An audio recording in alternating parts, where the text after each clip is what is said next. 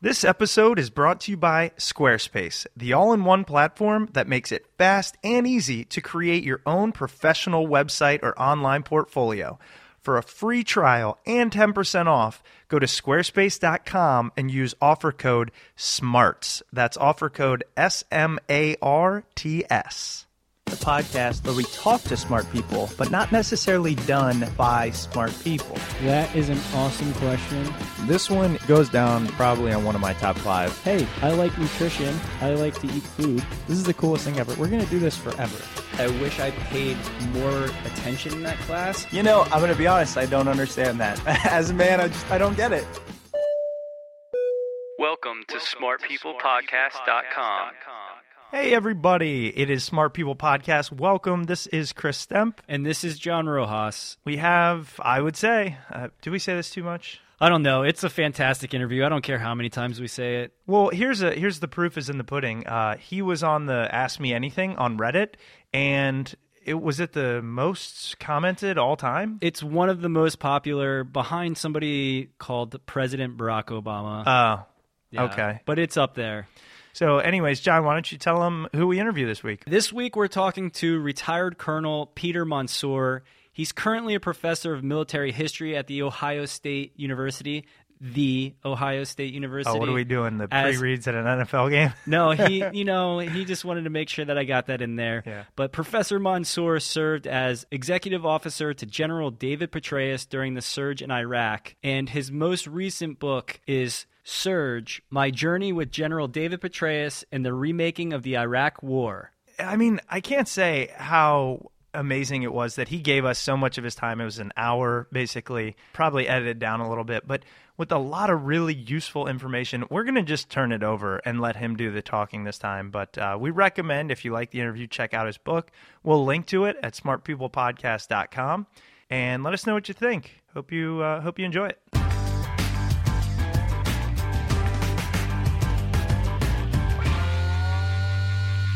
Well, Colonel Mansoor, again, thank you so much for being on the show. First, you know, John and I really did want to say thank you for your service. It's something that is obviously important to our security and our independence, and we really do appreciate it.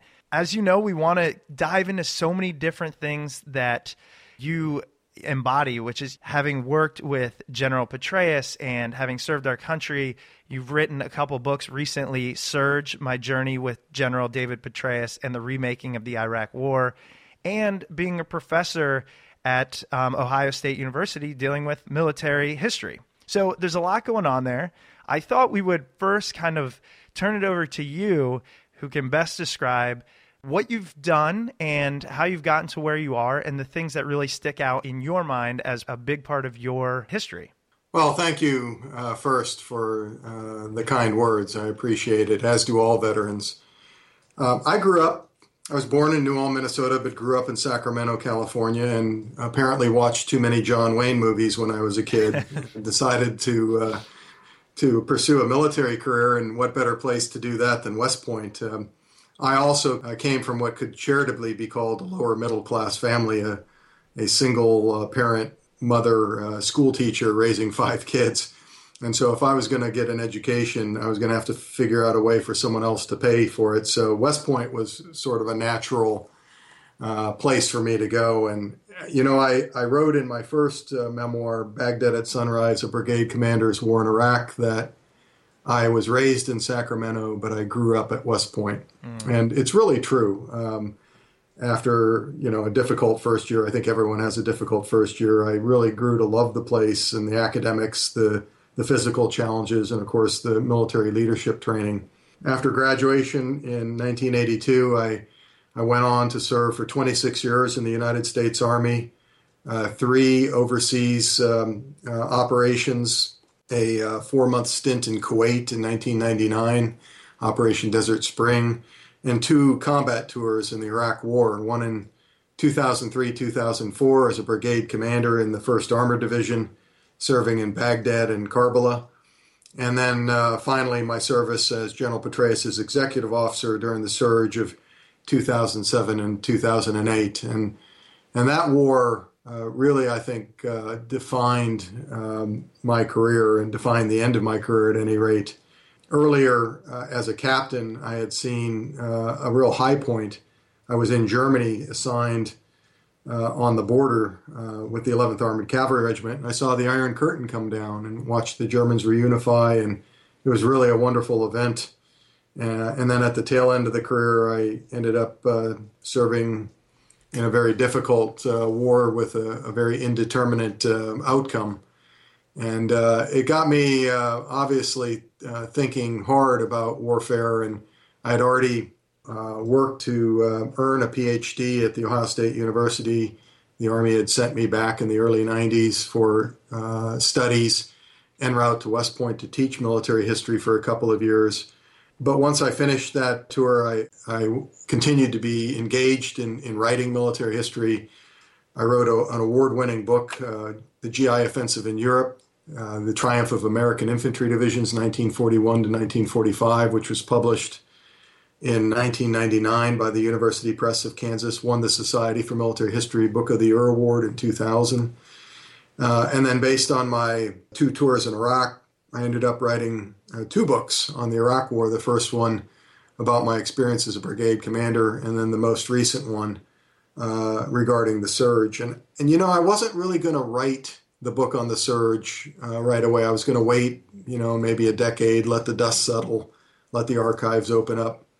But I was really uh, disenchanted uh, with the public discourse uh, regarding the Iraq War.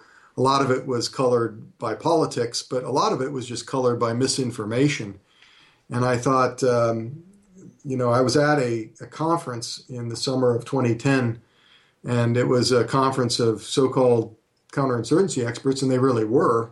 Um, and we were talking about what to do in Afghanistan, but invariably the conversation went back to what had happened in Iraq during the surge.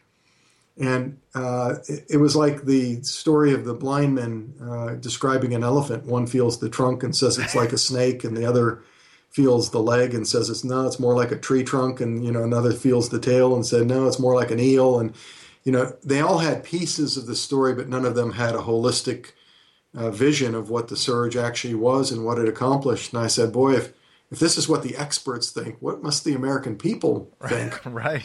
And I decided at that point to right then and there to put aside the research I was conducting on the U.S. Uh, Army in the Pacific War and um, and to write a book on the surge. And three years later, uh, here it is. You know, I think that's a very valid point about most of America not knowing what the war was about and what the surge was about because I have a cousin that's right now active in the Marines. Uh, he's an officer, and he posted a news article about when I guess Al Qaeda linked forces just retook over Fallujah. And he was saying that this is very important to me and my brothers who fought this fight, and most of America doesn't understand why we were there, that type of thing. Why do you think that there's such this disconnect of people that truly don't understand why the surge happened, why the Iraq war happened, all those things? I know it's a long question, but I was hoping to get your insight on that since you were there. Right. I, I, think there's a couple different questions uh, embedded in there. One is why did the Iraq War happen? And uh, I think there's still more history to be written on, on the motivations for going to war. I wasn't a, um, a fan of, of the decision to invade. Uh, of course, I wasn't in a position to do anything about it. I was at the Army War College at the time. Mm-hmm. Uh, but in our student debates, anyway, I, I, argued that our current strategy of dual containment against Iraq and Iran was working and there was no reason to risk rolling the iron dice and risking the very uncertain outcomes of a war uh, for strategic goals that to me seemed fairly nebulous. And uh, unfortunately, uh, that turned out to be the case. The other question embed- embedded there is why did we, uh, why was the surge strategy, um, why did the Bush administration decide to execute the surge, implement the surge, and what did it accomplish? And that on that uh, question, I think I'm on much more solid ground, having been there at ground zero with the Council of Colonels that helped the Joint Chiefs rethink the strategy for the Iraq War, and having seen the various influences um, that helped create the surge, which I write about in chapter two of my book. And then, uh, of course, being over in Iraq with General Petraeus for 15 months watching the surge unfold and, and helping to shape its outcome. Uh, one of the things I was able to do in writing the book uh, was gain access to the archive that we had assembled for General Petraeus. Um, I requested the declassification of his annu- uh, his weekly reports to the Secretary of Defense, and that, that request was granted, and so they were cleansed of uh, of uh, classified information the government didn't want released yet. And then um, I was given access to the rest, and that helped me uh, write the book and use primary sources to write the book. So it wasn't just my recollections; it was my recollections, my notes, uh, along with these uh, reports and other primary source documents. So I believe truly that the outcome, the book Surge, is the best history of the Iraq War yet to be written. Now, will it will it stand the test of time? I think so, but I think there is going to be other books that eventually supersede it as more information comes out. But to answer your your buddy's question, why did we why did we sacrifice? You know, the Iraq Iraq was dissolving in 2006. And it was dissolving in such a way that there was going to be a massive humanitarian crisis uh, huge movements of populations across the border. There already were uh, a couple million refugees in Syria and Jordan. And Iraq would have become a real cockpit for competing uh, groups, uh, Al Qaeda, uh, Iraqi, um, Iraqi, Iranian supported militias in Iraq, uh, the Kurdish Peshmerga, and so forth. And I think what the surge did was gave the Iraqis it reduced the level of ethno-sectarian violence by 90% during the 18 months of the surge, and it gave the Iraqis uh, the opportunity to move forward politically, uh, the type of politics that use words and ballots to uh, hmm. to adjudicate the the division of power and resources, and not bombs and bullets. And I'm not sure that Iraq is uh, at a point yet where it's going to to disintegrate the way it, way it was in 2006. There's there's more history to be written here. I'm deeply disappointed by what's happening on the ground, but I think those U.S. service mem- members who served during the surge can and served at other points in the Iraq War can hold their heads high and know that they did um, their country. You know, they gave the best service that they could, uh, given the very difficult uh, job they were given. I do have to clarify. My cousin that is in the Marines, he posted that because he said exactly what you said, where we knew why we were there and what we did, and we want to be able to look back on that and have it be positive, as opposed to you know now it's been like re-overtaken or whatever the the situation is. And he posed the question of, do Americans really know why? why we were there. So it's really interesting to hear you clarify, you know, why we were there. That that's very important for people to know, and it's it's also really interesting. Well, I think people will always go back to the decision to go to war, which you know I write in Surge was ill-conceived and uh, poorly executed um, after the initial invasion, with very little uh, you know, a, poorly conceived plan for what to, how to knit this uh, this country and society and the government back together once we collapse the regime. The um, you know the the Bush administration decision to to launch a preventative war against a country that didn't pose an immediate threat. Uh, I really think uh, the American people need to look long and hard at, at that uh, that decision. It's not a road that we should travel down lightly. War is a very serious business, right. and it should be a last resort and not uh, not some sort of uh, first resort. And it seemed to be the military instrument of power seemed to be in the Bush administration a first resort rather than uh, something that they were reluctant to engage in. Having said that, once we were there, you know, it was important that we finished the war as best we could. As, as David Kilcullen once uh, famously said, just because you get into a war stupidly doesn't mean you have to leave it stupidly. It's a very good point. Yeah, it really is. And it brings up so many questions that I have. I mean, John and I, I remember, as most people do, the morning of September 11th, 2001. Uh, we were roommates at freshman in college. He woke me up, and I, I mean, that feeling you carry with you of anger and rage and revenge, it was it was so prevalent amongst you know at that time I'm 18 years old, a lot of the the age of when people enlist in the armed forces, and people were were asking for something to be done. People wanted to see some military strength and power.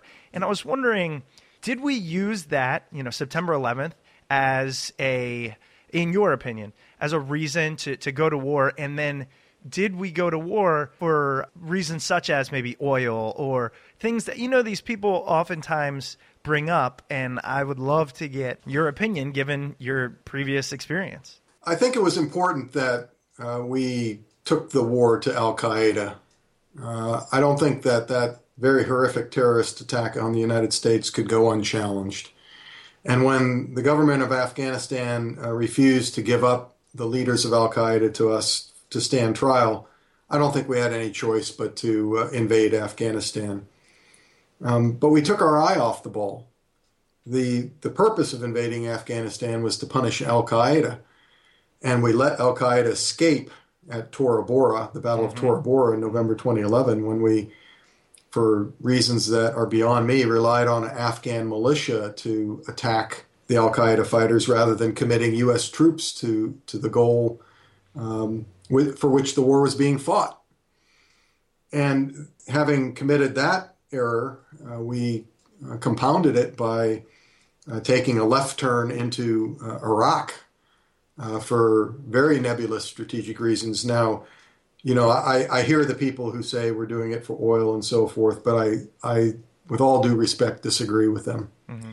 Um, in looking at the state of the United States, the, the psyche of the country after 2011, after 2001, after September 11th, uh, you know, there was a lot of fear. Fear and anger uh, were the prevalent emotions.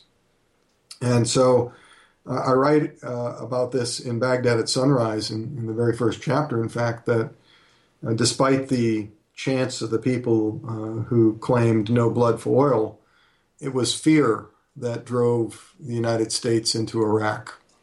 It was fear of uh, the unknown, of the potential for Saddam Hussein to have weapons of mass destruction, for the potential for him to give them to a terrorist group to have them used against the United States uh, we we were looking for dragons to slay, and um, and there were lots of potential targets. And this is where I think you needed a a, a leader, a president who um, was perhaps a, a, little bit more strategically versed and, and a little bit calmer emotionally, who could sit back and go, "Do we really need to invade Iraq?" Uh, to protect the United States. Now, the answer President Bush came up with was yes. Uh, but I think clearly in retrospect, um, there should have been more discussion. And the other thing um, I would like to point out is the world was completely united uh, behind the United States after September 11th, 2001. And how did we get to a situation from which from where the, the world was completely united behind the United States to one a decade or more later where in many countries we're reviled as the greatest threat to world peace. That is such a great point. That is, I mean, I literally have goosebumps. That is, it's such a great point. People were, there was an outpour of, you know, sympathy for what happened to us, and we turned into the villains. Right. And that gave us an, a degree of soft power that you cannot, it's hard to measure. Mm-hmm. But if I were the president, I would have done everything I could have to have maintained uh, that u- unanimity among the world community, because it is true power. Sure. And instead, he, uh, I think he, he decided to rely on on the the harder, more tangible power of U.S. military forces, and that's good in certain circumstances. You know, when you're refighting the Battle of Normandy. Sure. Uh, but it's not good in other circumstances. And other than uh, invading Afghanistan to, to destroy Al Qaeda, I'm not sure that we should have decided that the military was our first resort uh, in waging the, the war against Al Qaeda. Keeping along those lines, but moving on again to really want to talk about your book, Surge, because you know, I, I can read on Wikipedia. I can read your book. I, there's a lot of places I can kind of learn about the surge, and I know a little bit. Hopefully, you buy the book and then read it. Well, you, you know what I mean. You know what I mean. And I, I do. I actually, I, ha- I haven't uh, read the whole thing, but I have read a good amount, and I have to say it's it's fantastic. And it is, I think, as close to a true account of a lot of things that we're going to get. So we'll link to it on the website and all that. We don't talk to authors that we don't really believe in what they do, what they do and what they put out there. But could you kind of give us, in, in your own words, this isn't the written word, this is through your voice and emotion, uh, what the surge was and what it was intended to achieve? Right. So the, the surge was a holistic strategy that was intended to reduce the levels of ethno-sectarian violence in Iraq in order to give Iraqi elites, the political community, the the space, the political space in which to come to some sort of resolution and create a way ahead for Iraq that didn't include massive violence. the um, the surge itself was much more than the provision of additional troops to Iraq although it was that five U.S. Army brigades, two Marine battalions, and and um, uh, five to ten thousand troops uh, in other sorts of units like military police and aviation and so forth.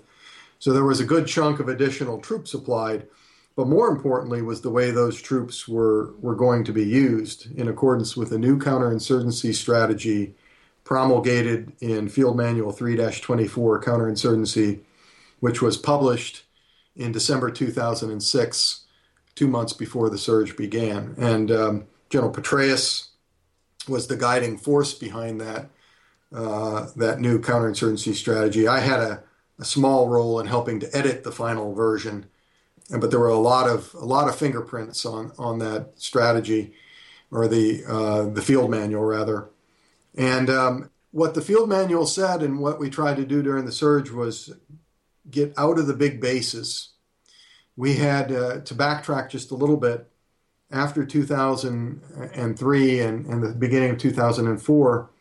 The thinking among the senior leaders of the United States Army, primarily General John Abizaid, head of U.S. Central Command, was that U.S. forces were a virus that had infected Iraqi society, and we were the problem. If we ju- would just get out of Iraqi uh, cities and out of the urban areas, the violence would die down. And it was uh, unfortunately a vision that was fundamentally flawed. In fact, we weren't the problem. Um, and when we withdrew from the Iraqi cities and consolidated into the big bases, it allowed um, other forces, insurgents, terrorists, uh, Shia militias, to take over the neighborhoods and start to terrorize the people and the situation began to spiral downhill pretty dramatically from that point on.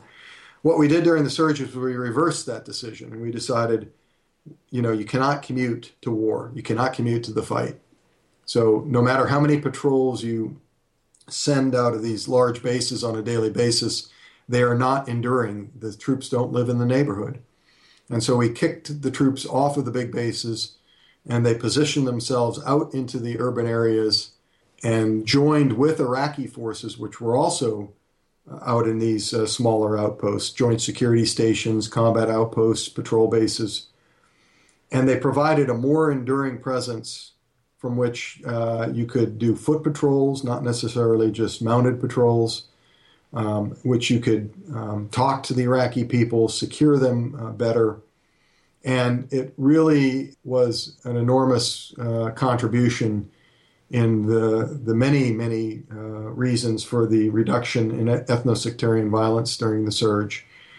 By way of comparison, we had four big bases in Baghdad before the surge, and after the surge, there were 72 of these smaller uh, joint security stations, combat outposts, and and um, and patrol bases. Wow. Um, on top of that, um, you know, there were some things at work that were not part of the surge strategy, but which became part of the surge strategy. The most important of these was the tribal awakening in Al Anbar province, which began in the summer of 2006, um, and which General Petraeus knew about, but learned about in a big way once he took over command of multinational force Iraq and took a trip uh, within the first week out to Ramadi to see what was happening out there. And what he learned was uh, was astonishing that these tribes had allied themselves with American forces to fight Al Qaeda. And he decided right then and there that we needed to support the awakening with all the assets that we could muster. and try to, to spread the awakening into other areas of Iraq. And that that led not only to the spread of the awakening, but eventually to the creation of the Sons of Iraq, uh, an armed neighborhood watch type organization that eventually numbered more than 100,000 young men. And these young men were able to secure their own communities because they lived there. They lived in, in the places they were securing and uh, became a real asset to, to the counterinsurgency effort in, uh, in Iraq during the surge. Um, what people don't know is that, you know, they, there's some commentators who say, well, the, the awakening occurred before the surge and it was going to solve things anyway, and therefore the surge wasn't necessary. And that absolutely is false. Uh, the awakening would probably have been limited to the confines of Ramadi or at most Al Anbar province had not General Petraeus given it a, a, a huge push and a boost by uh, basically ordering multinational forces Iraq to support it. Uh, and uh, and he supported the creation of the Sons of Iraq, and then put resources behind that in terms of um, of providing uh, the Sons of Iraq a, a living wage. Um, there are other people who say, well, all you did was you bought, bought off the insurgents by giving them money, and, and that's incorrect too, because the Sons of Iraq came over to our side first and were unpaid volunteers until we decided that we needed to pay them to prevent them from uh, perhaps backsliding due to their inability to feed their families. That's another thing I write about.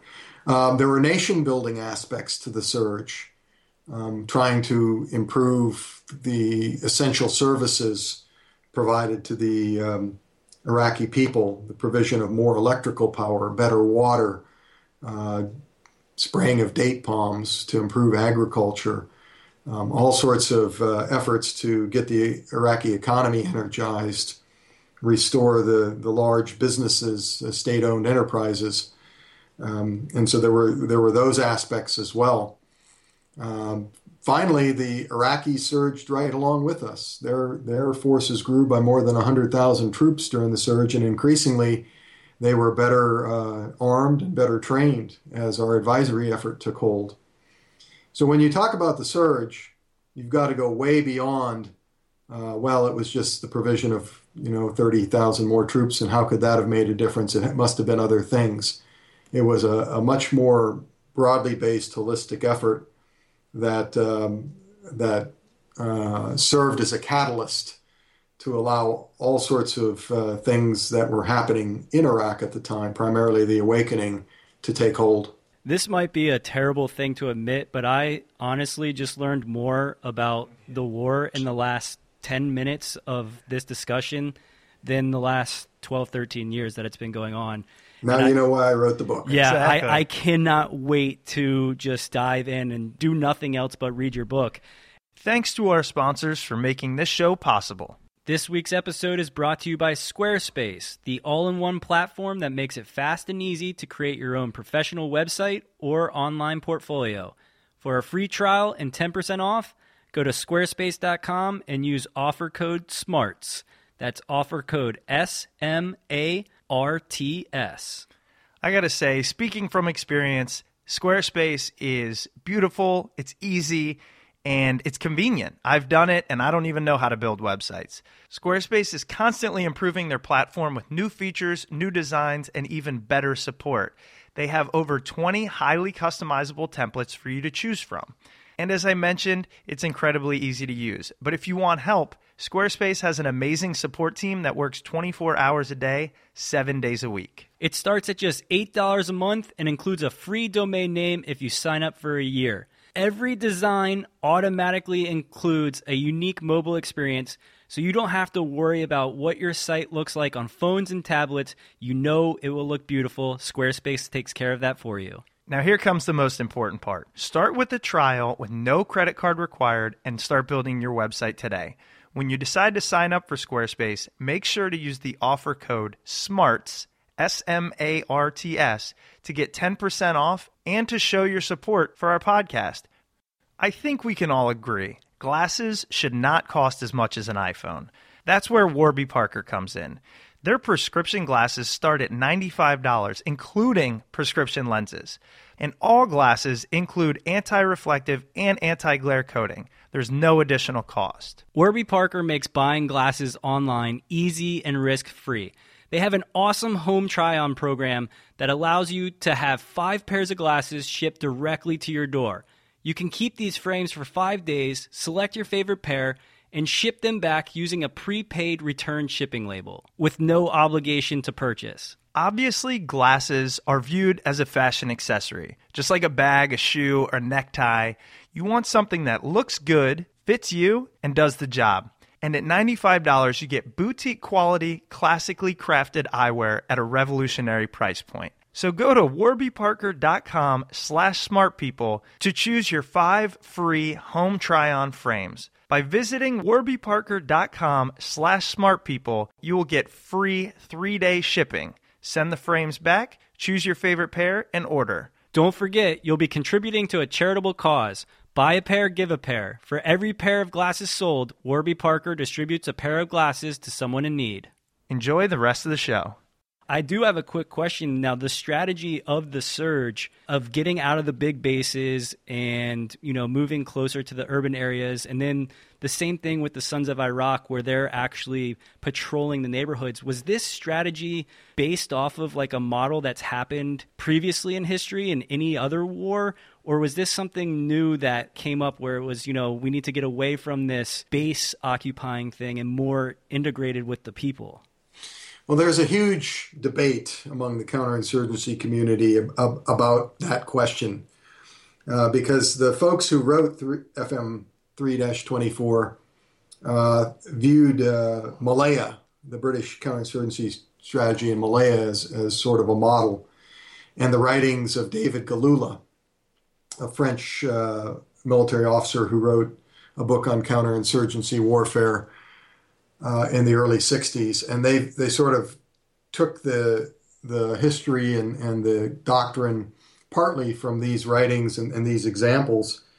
And Galula says that it's important to, to protect the population, to get out, uh, eventually um, organize the population politically, uh, that counterinsurgency is a struggle between a government that uh, perhaps is weak and in need of reform and insurgents who offer a different uh, vision for governing, and then a, um, a, a large neutral group of people in the middle who can be swayed one way or the other based on uh, military, diplomatic, economic, political actions of the counterinsurgents and the insurgents.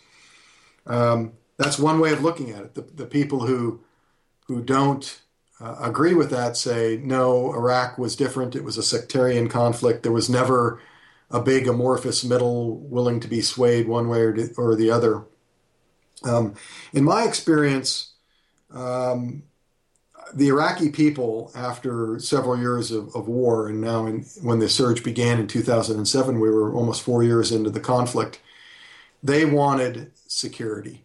Mm-hmm. Um, they were tired of being preyed upon by uh, Sunni terrorists, by Shia militias, by their own security forces in some cases.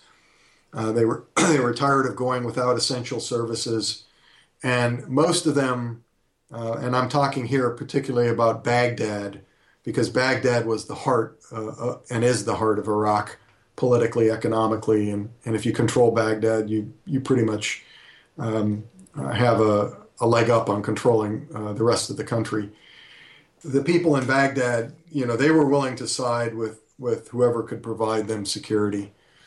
And what the surge did was, uh, well, before the surge, the um, Shia militia were basically saying, well, we're your best bet for security, especially among the Shia people of Baghdad. And uh, the way we'll secure you is, is we'll ethnically or we'll sectarian cleanse Baghdad of all its Sunni inhabitants. The, Shia, the Sunnis, on the other hand, they turned to their defenders, protectors of last resort, and that was Al Qaeda and the insurgency, who said, um, you know, the, the Shia militias are preying on you. Uh, the Americans aren't protecting you. If you want to be protected, we're your defenders, and so you have to support us. What the surge did is provided a different model for security. it said, nope, uh, the Shia militias and the Sunni terrorists and insurgents are just that. They are uh, um, they're they're not uh, your defenders. They're out for their own purposes, and uh, and the best defenders are the Iraqi security forces and the uh, coalition forces, primarily in Baghdad, American forces, who are now out among you, securing you, and we will rid you of these these groups that are preying on you. Uh, the Shia militias, in many cases, were nothing more than protection rackets, um, fleecing merchants for, for protection money. And the uh, Al Qaeda was certainly preying on the local community, both for resources, for women, um, for for uh, shelter, and for a lot of other things as well, and terrorizing the population to boot. So um, it was a different vision of of how to uh, fight a counterinsurgency war, um, based partly on um, what I what some people have called the classical era of counterinsurgency, the wars in Malaya and Algeria, uh, to a lesser extent in Vietnam, although there's a lot of other issues at, at stake in Vietnam. It was a hybrid conflict. Um, and, uh, and in part, it was its own animal and might be studied in the future for for its own contributions to the history of counterinsurgency. You know, the Iraq War was um, partly counterinsurgency. It was partly counterterrorism. Uh, it was partly uh, a battle against organized crime, uh, and it was part partly a nation building effort. So there were there was a lot of things going on in Iraq, and um, to be successful, you had to handle them all at simultaneously. And I, I think until the surge, we didn't have a holistic strategy to do that that's a great explanation. I really appreciate the depth that you're willing to and able to explain it to us. And we would be doing us all a disservice if we didn't talk about your position as executive officer to General David Petraeus. I was wondering if you could tell us a little bit about what that position entails and General Petraeus is often lauded as one of the best wartime leaders in history. So I was wondering your take on how he operated and uh, what he achieved. General Petraeus is a, a very intelligent, um, dynamic, energetic leader, and uh, you have to be on your toes uh, 24 uh, 7 to keep up with him. Uh, he, he has a, a capacity for work unlike anyone I have ever seen in my life. As his executive officer, I was his. Uh, I was basically the chief of staff of his personal staff. I was at his side uh, pretty much 24 7. I slept in a bedroom right next to his. When, whenever he traveled, uh, he traveled with the chief of his initiatives group, uh, Colonel Bill Rapp. Uh, and I stayed behind in the office uh, to quote keep the trains running on time unquote uh, so whenever you know if he had something he needed to get done he'd call back or bill would call me and write me an email or whatnot and then i would uh, discuss with the multinational force iraq chief of staff or or any of the other uh, senior staff officers you know general petraeus's requests or i'd act as a go-between between the the staff and him in in many cases because you know, generals use their executive officers differently. Some of them are, are just gatekeepers who handle the calendar and, and usher people into the office, and I did that. Uh, but others uh, have a more intimate role. Uh, in in the case of me and General Petraeus, I became a strategic confidant as well, and on uh, the rare occasions we were alone, I would be able to give him um, bursts of my thinking um, on some issue, and um, it would get him to thinking. Often it would be things that perhaps he wasn't thinking about or hadn't thought about it in a, in a certain way, and it would get him to thinking. And you could see in subsequent days in his uh, dealings with with the staff, some of my, some of those ideas come out as his own, which is fine. I mean, it, it, uh, he needed to internalize them uh, to uh, to really make them his own. Uh, so I had that um, that function as well. Uh, nothing went on the calendar without uh, my say so. And the first thing I did is we we got the um, the battle rhythm, the calendar from the previous staff, General Casey's staff, and I looked at it and I, I was like, wow, this is really incredibly difficult because they were 14 hour, 16 hour days, packed end to end with meetings and travel. And I asked General Petraeus, "You really want to do this?" And he goes, "Yeah, we're going to do exactly what they did in the uh, previous uh, regime, and then we'll, you know we'll adjust." Well, two weeks into it, we were getting, I was getting about four hours of sleep a night. He was getting maybe five. Um, and and I looked at him and I said, "You know, six months from now, we're both going to be dead." you're going to be you're going to be dead on your feet, and I'm going to be dead of a heart attack. Right. Um, so please allow me to look at the battle rhythm. So he did, and uh, I took a meat cleaver to it, and I cut out all sorts of meetings that we discovered we didn't need, um, consolidated other things. Anyway, I, I, I garnered about 14 hours a week out of that out of that uh, process, and that's pretty huge. That's a couple hours a day. So now my sleep went up to you know more like six or seven hours, and this went up to you know seven to eight. and uh, that was more manageable. Um, and then uh, I carved out.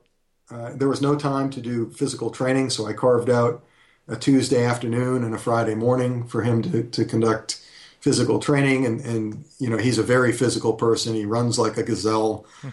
And so, uh, giving him the opportunity to uh, conduct physical training was you, you just could see his his uh, mind rejuvenate after a good run. Um, and then uh, the most surprising thing came uh, at the end of the first month we were there. It was Saturday, and in the morning uh, update to him, the battlefield update and assessment, or BUA, the chief of staff said, um, uh, "Well, as you know, General Petraeus, tomorrow is uh, uh, the No BUA Sunday." he looked at me, and I looked at him. I had no idea what that was, and the previous, you know, XO hadn't filled me in, and he was like, "Okay, what's that? And, he said, well, once a month, at last Sunday of every month, we give the staff a, a half day off. And we begin work at noon. And General Petraeus said, okay, um, fine, just make sure I have the BUA slides my, in my computer when I wake up. And so that was fine. And then he scheduled a run. So that was now the third right. day that week he could run. And and he could do a really long run because he had the whole morning to do it if he wanted to. And he didn't, you know, he took maybe an hour, but um, uh, it gave the staff a chance to rest. So I went to the chief of staff after that, after you know that nice blissful half day off, and, and I said, um, you know, let's try to convince him to do it every other week. Ah, there you go. and so we went in and we laid our hearts on the table, and General Petraeus grumbled, but he said, okay, we'll do it every other week. And wow. secretly, I think he realized it was really good for him as well in sure. terms of uh, you know getting to do more more PT and clearing his mind, and he could use the morning to sit and reflect, which senior leaders don't often get to do. Mm-hmm. With you know, they get this crush of meeting after meeting after meeting, and they never get to think. And that gave him a morning actually to do that, which was really important. Um, and then after a month of, of that, uh, it wasn't wasn't more than a couple weeks later. I went to the chief of staff and I said, "Let's try to convince him to do it every week." and we went in talked to him again and you know he grumbled and you know and he said okay but you know if, if i find the staff uh, isn't doing their job i'm going to go back to doing buas on sunday. And right. you know he he kind of uh, gave us a, a, tough time but he, he agreed to do it. Wow. And uh, and it turned out to be really a godsend for everyone. Um, it, it, it, there was no such thing as sleep deprivation after that because you know on Sunday morning you could sleep in until you couldn't sleep anymore, and if you know anything about uh, staffs under pressure, if you give them one day a week to catch up on their sleep, you, they can really go a little bit short uh, if they need to the rest of the week. And uh, and you could, I think, I could see the staff actually the functioning increase. Um, the, uh, everyone's minds were rejuvenated, and um, and I, I think it really was was was a great. Um, uh, evolution in uh, in in the calendar. So that was one thing I did: the, the battle rhythm in the calendar, the uh, the my function as a strategic confidant. Um, you know, making uh, or having allowing this if something needed to be done, um, encouraging the staff to take action, prodding them if necessary. The other thing that uh, the, the final thing is I really uh, served as a conduit um, for the staff because the staff understood I had General Petraeus's trust and confidence. A lot of times, the senior staff, and we're talking two and three star generals, Sure. um, would would write me and say, "What is he thinking about this? What if, what do you think, General Petraeus? You know, I'm trying to prepare something, a brief or uh, policy, and before I go into him, I, I want to have it, you know, as right as I can. What do you think he would think about this?" And I would write him back and give him my best shot at it. But the other thing I would do is um, is I would in the email I would blind carbon copy General Petraeus. with the answer. Oh, And that would allow him, A, to see what I was telling them, and if it was wrong, he could weigh in. Uh, B, you know, he often did weigh in with additional guidance. He wouldn't have to then write everything. I, I had written the, basically the, ba- the basics of what he wanted, and then he could maybe fine tune it. sure. Um, so that took workload off of him, and he just loved that system. the other thing it did, though, is all the all the staff officers understood that when they wrote me and they got a reply back, that they didn't know if General Petraeus was on the other end or not. right? And so it gave me, um, you know, a great deal of authority, which I was careful not to abuse. Sure. Um, but um, it's really it's a system I actually write about in Surge. Uh, um, you have to have a good relationship between a senior leader and his executive officer or assistant to make that work right. But in our case, I think it did. You know, it's so interesting hearing that because it's very similar to the way I believe most organizations work. I mean, we look at, uh, and I say we, I think I mean people outside of kind of that place where you were. I mean, the military center of, you know, the United States as as a different uh, entity, and it is. But I know in a lot of organizations, you have, say, the CEO or the president or whatever it might be, and they have their one person who helps them with everything, even down to the, the the BCC. I mean, I do that for the president of my company, and it's.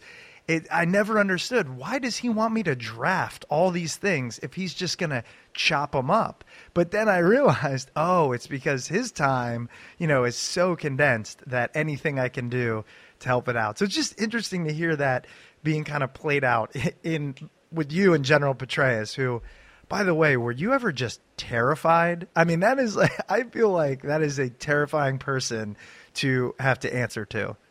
No, um, I, you know, I found him uh, a very refreshing leader to work for. You know, most Americans don't realize how open he was to discussion, and um, uh, he had an open email line of communication to anyone in multinational force Iraq. And sometimes sergeants would write him and saying, "Sir, we got a problem up here.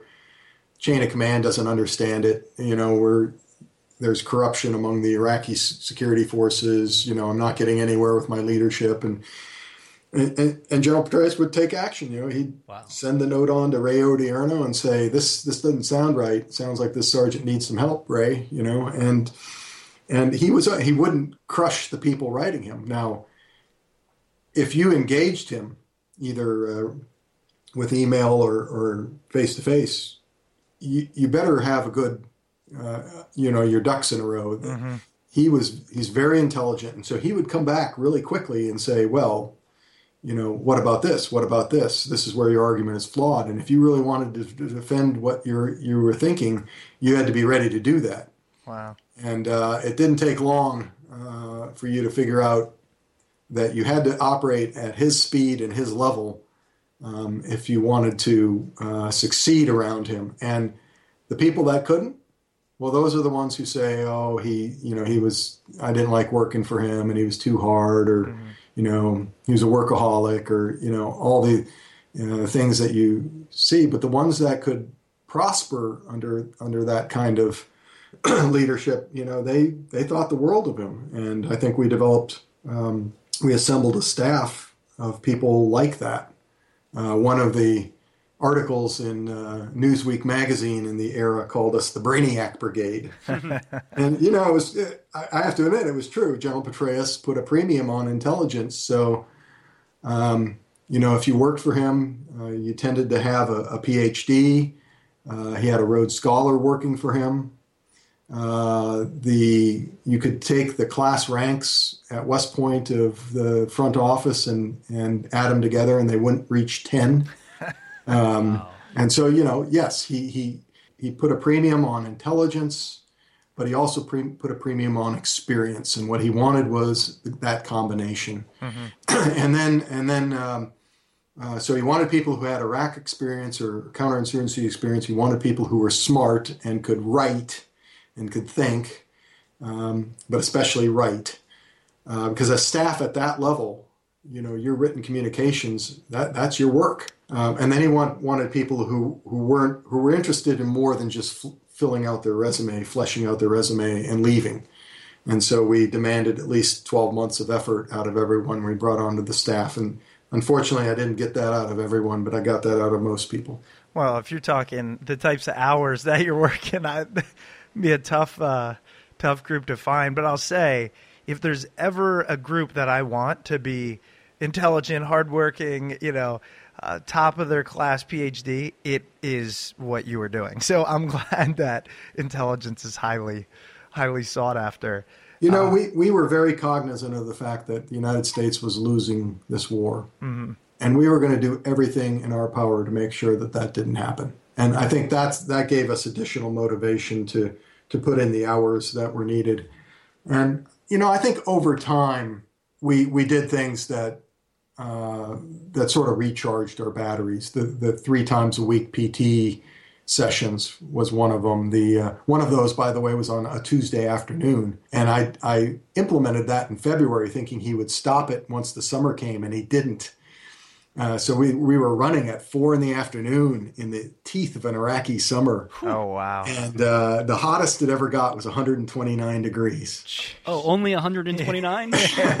wow! And and we were we you know literally we would carry two big uh, two liter bottles of water in each hand, and um, I would drink and pour them over me simultaneously. You know, wow. alternate alternating drinking and pouring them over my head. And by the end of the run, they'd be empty, and they're you know, there was always a, a truck following us with more water. Wow. So we made sure that you know we weren't going to get uh, heat heat cramps or heat exhaustion. But uh, it was, you know, I must say everyone was pretty proud that they did participated in those runs. Though. Yeah, and, uh, and it did refresh the, the mind and the body. It was interesting that doing a tough physical workout can sort of clear the head, but it did. Sure. You know, he would have uh, monthly barbecues at his house on we'd come back early from the embassy annex, you know, the Republican Palace in the Green Zone on Sunday, and um, you know, and he'd have the cooks prepare a, a barbecue, you know, for the team, and uh, you know, I would, you know, eat my hamburger and then go. Uh, uh, shoot golf balls off the, the back porch into the lake.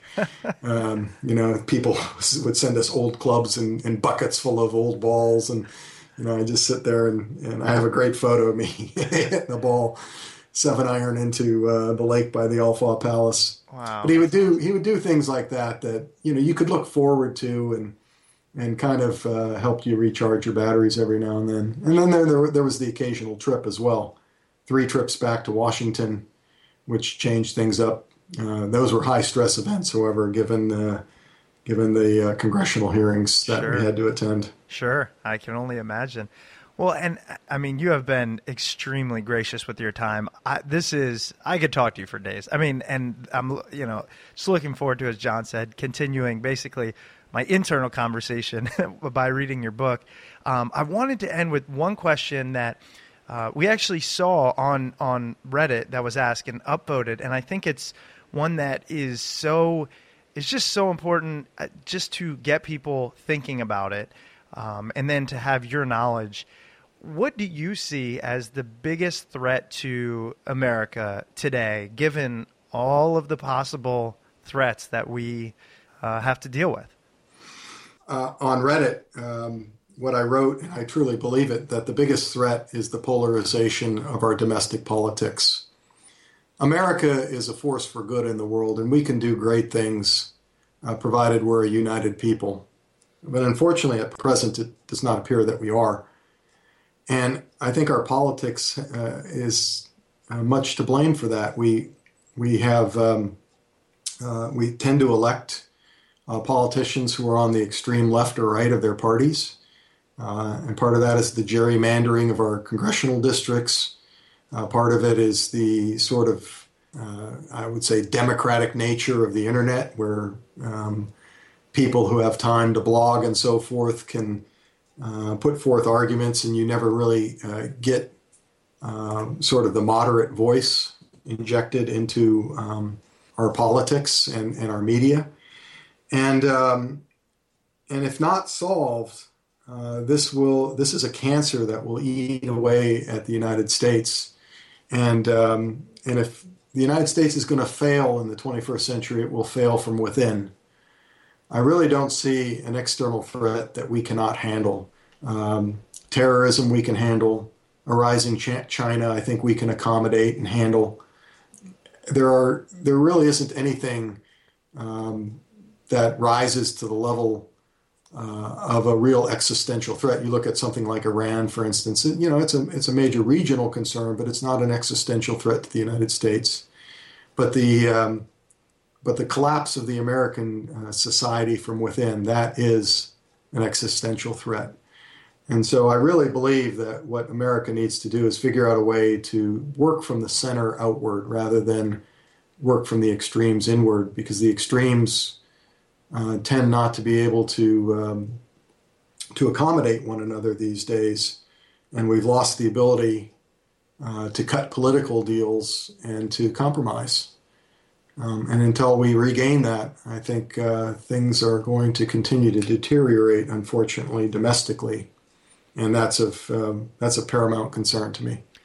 Well, again, that you know, it's a fantastic, I think, summation of one of the things that we face now and, and we need to unite behind.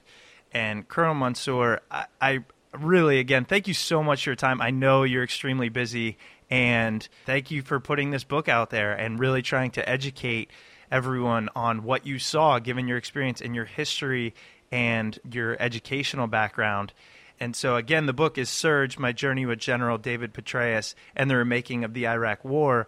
I was wondering if there was anything else you wanted to let our listeners know about, places you might write or keep up to date. Um, you know, actually, I don't have a Twitter presence. Um, I, I do uh, uh, a fair number of radio interviews and, and occasional TV interviews and, and, the, um, and the occasional op ed. So you'll see me out there in the media in due course. Uh, really appreciate uh, Smart People podcast having me on today, and and I really appreciate the give and take of the conversation. Absolutely. All right. Well, again, thank you so much, and uh, best of luck in the future. And we appreciate it, and good luck with this book as well. Yeah, thank you, and remember, go Bucks. That's right. All right, thank you.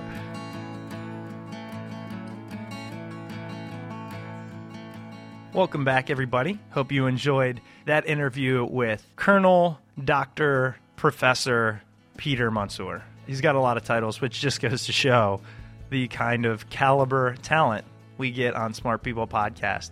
I'm sure many of you are sitting there going, wow, that was insightful what just happened. Many of you are saying, I didn't know that. And there's probably some of you going, oh, I wish you would have asked him this, or questioned him on that, or taken a side here. So I just want to say this is a perfect point to point out. You know, it's tough mid interview if you want to try and take a really strong stance. That's one thing. Two, we have a limited amount of time with these people, and we really want to get the most of their knowledge out. Regardless of your own opinions, he has a wealth of knowledge. He's an extremely intelligent man, and we wanted to get his opinion out there, and the rest can be found in his book. But in general, I mean, that was killer. If you loved that interview, which I'm sure a lot of you did, make sure to check out his book. Again, it's called Surge My Journey with General David Petraeus in the Remaking of the Iraq War. I mean, it's awesome. The interview was awesome, so mathematical oh, processes, they have to be both awesome, right? If you do happen to check out his book, uh, order it through our site. Yeah, order it through the Amazon link at the top of smartpeoplepodcast.com. I actually I don't even say that because we make money because off a book we make like five cents. It's more so because we like to be able to show them that hey, our audience is interested in what you put out there. Additionally, actually, he doesn't use Twitter. I was going to say you could tweet. You could tweet in general and just say we just like to show our guests who give us their time for free that we're all digging what they're putting out there.